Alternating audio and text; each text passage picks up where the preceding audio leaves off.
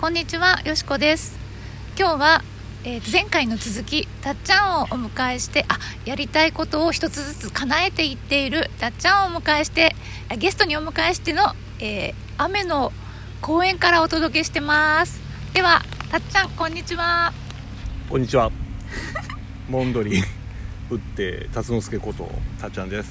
はいよろしくお願いしお願ますいします。はいはい。えっと、前回お話聞いて、えっと、やりたかった先生という職業を非常勤ではあるけども挑戦してで、えっとまあ、少しその前のお仕事で、えー心も体も限界だったのでお休みを一旦取って一旦休憩したからこそ見えてきたうん。うん。こととかですねそれについてお話ししていただいたんですが、はい。今回はあとまたさらに、えっと、先生という仕事もやりながら本業のお仕事の方もまた選択を迫られる機会が来たんですよね。そうですね。あのー先生のね授業のねお話もこの前、えーさせてもらいましたけども、そういったチャレンジを得たことで したことでね、あのーまあ自信もついたりとか、でチャレンジってねきついものを乗り越えるとね、あのーなんていうんですかね癖になるというかね。その緊張感をなんとか乗り越えたうん、後ってねすっごい開放感とともに自信もつまあできますしね、自信。であとこれをねまだ味わいたいって思うんですよ。こういう経験ってねほぼ初めてでした。今までってことはねまあ僕ってなんとなくねあの準備しなくてもとかなんかこう任されてもね学生時代もそうだったけどなんとなくやれちゃったんですよね。あで努力しなくてもーうんうん。なんとなくこなしてきたっていうような、まああのまあ、学生時代もあったりとかして。器用なんですね。そうですね。自分でも、まあ、ある意味器用なんですよ。でも器用貧乏というかうん。これやってったら結構何でもできちゃうとこもあったりして運動神経も意外に良かったり、うんうんうんね、絵描いたり絵もねデザインも好きだったんですけどうまいとかさうんうんうん。なんかまあねじゃあリーダー任されたらできちゃったりとかね一応なんかねスポーツしてもとかなんかすれば熱くなっちゃうんでね。そういうのは自然にできちゃってたんですけどだからまあクラスでもね比較的中心の方でねみんなを笑かせたりとかいつもそんなしてた人間人で人なんですけどただ実はね寂しがり屋でとかねチャレンジするの苦手でとかいう反面も持ってます。でその僕がねえーまあ年齢をね重ねてきた中で、うん。まあ、今回ねこういったお話しさせてもらってるのがその、まあ、40代を迎えて超えてですね。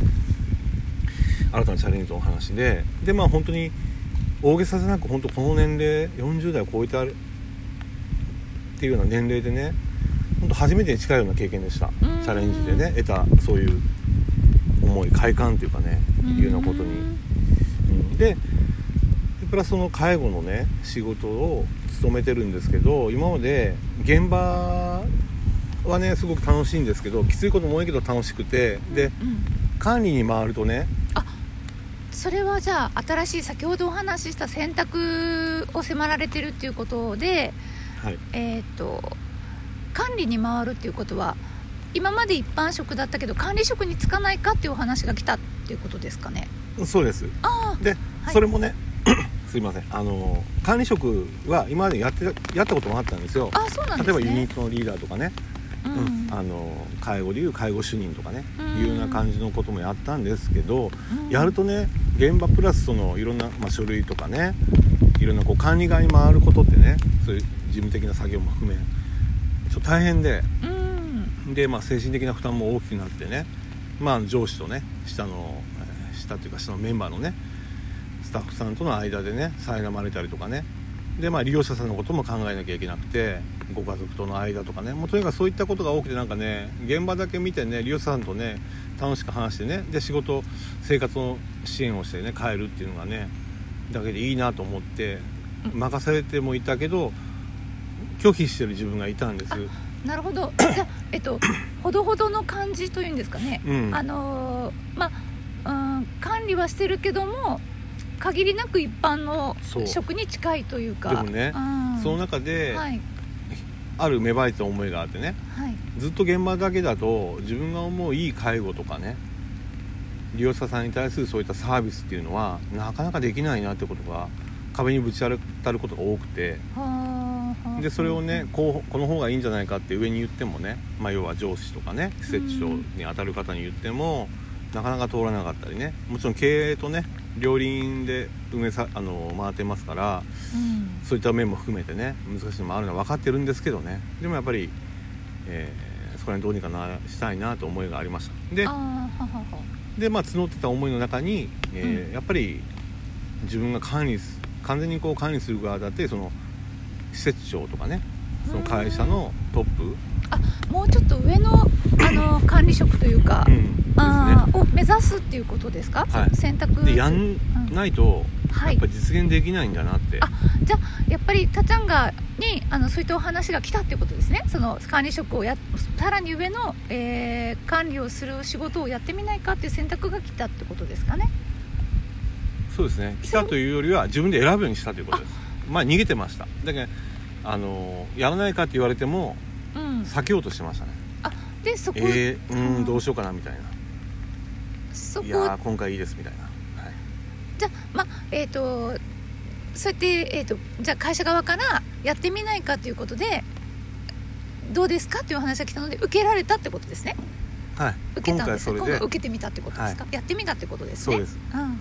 でまああの現在はねそれを自分でやりますということでで約1年の間にね2回移動しまして。へえあそれはし同じ社内だけども部署のいやえっ、ともう事業所も違いましたけあどあ同じ県内ですけどね、え2回移動しまして。へえそれ大変ですね。そうですね。環境変わるときついですもんね。そうですね、うん。あのスタッフも変わるしね利用者さんも変わるしいろんなこと変化ばっかりでねうん。精神的にちょっとねいろいろもともとそういうの苦手なタイプなんでね、うんはい、大変でした。でもはい。あのまたそこでねはい。得ることってあいっぱいあってで大変だったんだけどそれよりもねあなんかね気づいたら僕対人でねそう言ってこう新たにこう人とコミュニケーション取るのって苦手だと自分で思ってたんですけどあうん。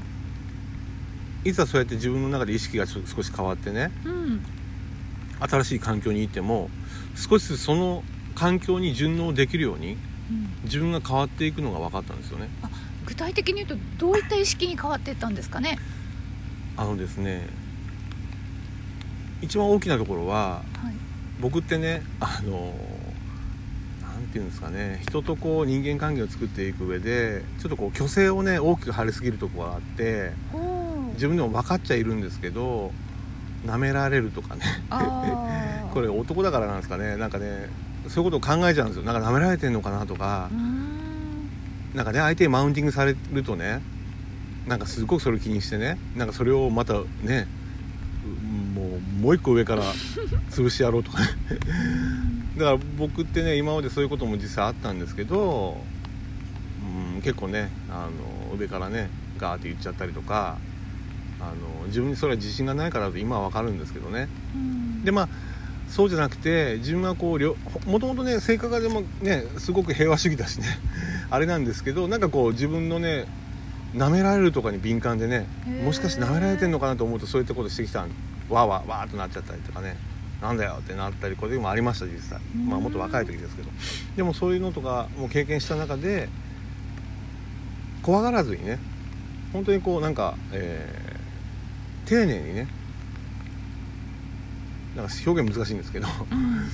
うん。うん。今になったらすぐね「あそうなの?」って言ってたのがね「あそうなんですか?」って。もう例えば敬語を崩さないとか、あ敬語を崩す言葉遣いということですね、そこから入ろうと思って、だかああなるほど。ら態度で示そうと分かってるだろう？って。今までも思ってなんかその相手に対してね発信してたんですけど、うん、とにかく自分の中では丁寧に分かりやすく言うと下からねある意味ね。下からいる行くとね舐められるからって言って一生懸命ね、まあ、中な真ん中かもしくはちょっと上ぐらいから人に返そうとしてた自分がいたんですけど。えー、考えたことないです。いいですね、うんそれはもう自信があるというか、まあ、僕からするとねなんかねあのうそういう経験がないというかね人なのかなとかまあうんわかんないですけどうん。僕はなんかそういうねなんか脅かされるって思うそういう思いが強かったんでしょうねなんか怖いというかね舐められるとかねいうことは考えるとかああったんででもまあそこをねある意味チャレンジして下から丁寧にとかいうのを心がけてやると、うんうん逆にそれはそれでね大丈夫だし強いってことが分かったんです。丁寧に相手に対うん。相対するとねうん。舐められるとかよりもうん。逆にね尊重されるとかうんうんちゃんと分かってもらえるしそこがちゃんと入り口になってねうんうん自分のことを理解してもらえるんだ。もしくは相手のことも理解できるんだってことがあ分かってくるようになったんですよ。ーじゃあ、えっと、今までは自分側からのコミュニケーションが強かったのがうん。相手のことも理解しようとして双方のコミュニケーションに変わっていったってことですかね。そうですね。気づくとうん。お互いにね近況を開いてねうんうん。本当にあのなんか素直にねうん。コミュニケーション取れるというか、うん。うん、っていうのがね実感としてねあります。ああなるほど。たっちゃんはい。またまたお時間が来てしまいました。あでもうん。あのーコミュニケーションの話私が第1回第2回でもお伝えしましたけどもやっぱり対人で悩むことってあのコミュニケーションのエラーだったり行き違いだったりするんですね、うん。私ちょっと聞いてて思いました、ううん。あじゃあちょっとまたお時間なんでもしたっちゃんお時間よかったら第4話かな？そのままお願いします。お願いします。だねー。じゃあね